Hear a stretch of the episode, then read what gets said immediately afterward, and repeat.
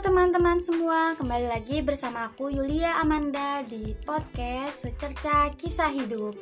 Di minggu ketiga ini, aku akan membahas tentang aspek-aspek administrasi. Apa saja sih aspek-aspek yang terkandung dalam administrasi? Administrasi merupakan ilmu terapan yang berkaitan dengan keseluruhan proses kerjasama atau kegiatan manusia di dalam kelompok sebagai upaya mencapai tujuan yang telah ditetapkan guna untuk meningkatkan kinerja, produktivitas, efisiensi, dan efektivitas. Manajemen merupakan inti administrasi yang berfungsi untuk menyelenggarakan POCC atau POAC untuk mencapai tujuan yang telah direncanakan. Kepemimpinan leadership is the key to management administration merupakan kepemimpinan sebagai seni untuk mengkoordinasi dan memberikan dorongan terhadap individu atau kelompok untuk mencapai tujuan yang telah diinginkan. Seni atau upaya mempengaruhi sikap, pendapat, dan perilaku orang agar bekerja sama untuk mencapainya suatu tujuan yang telah ditetapkan sejak awal. Kepemimpinan harus mempunyai kualitas apa aja sih yang terkandung dalam kualitas kepemimpinan? Yang pertama ada integritas.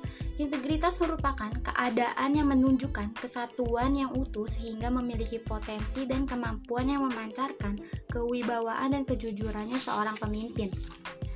Yang kedua, cerdas. Lebih mengandalkan pikiran kritis dan pengalamannya. Berani yaitu mempunyai hati yang mantap dan rasa percaya diri yang besar dalam menghadapi situasi apa pun. Lalu ada inisiatif merupakan suatu daya cipta atau kemampuan untuk menciptakan sesuatu. Yang terakhir ada evaluatif. Itulah tadi kualitas seorang pemimpin. Lalu ada gaya kepemimpinan. Yang pertama ada otokratik merupakan gaya kepemimpinan di mana seseorang pemimpin memiliki kendali penuh untuk menentukan kebijakan dan prosedur, memutuskan nih tujuan apa yang ingin dicapai dan mengarahkan serta mengawasi semua kegiatan. Lalu ada gaya demokratik atau partisipatif merupakan gaya kepemimpinan di mana seseorang pemimpin membagi tugas secara adil, ikut andil di dalamnya dan bersikap jujur.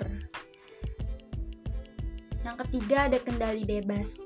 Seorang pemimpin yang secara keseluruhan memberikan bawahannya kebebasan dalam pembuatan keputusan dan menyelesaikan pekerjaan menurut cara yang karyawan atau bawahannya itu putuskan. Di sini pemimpin ini bersikap terserah kepada bawahannya bahwa pemimpin ini percaya bahwa bawahannya ini bisa menyelesaikan segala pekerjaannya tanpa ada arahan dari pemimpin. Maka, maka dari itu pemimpin ini mempunyai gaya kepemimpinan kendali bebas. Lalu ada situasional merupakan gaya kepemimpinan di mana seseorang pemimpin bisa menyesuaikan dengan kebutuhannya. Hubungan administrasi, manajemen, dan kepemimpinan menurut Suwarno 1980 ada administrasi, organisasi, manajemen, kepemimpinan, pengambilan keputusan dan hubungan antara manusia. Di dalam administrasi, seorang seorang pemimpin harus mempunyai planning, organizing, actuating, dan controlling sebelum melakukan kegiatan atau pekerjaan apa yang akan direncanakan. Seorang pemimpin harus mempunyai planning. Itulah materi yang dapat aku sampaikan. Semoga bermanfaat bagi teman-teman semua. Sampai bertemu di minggu selanjutnya. Sampai jumpa.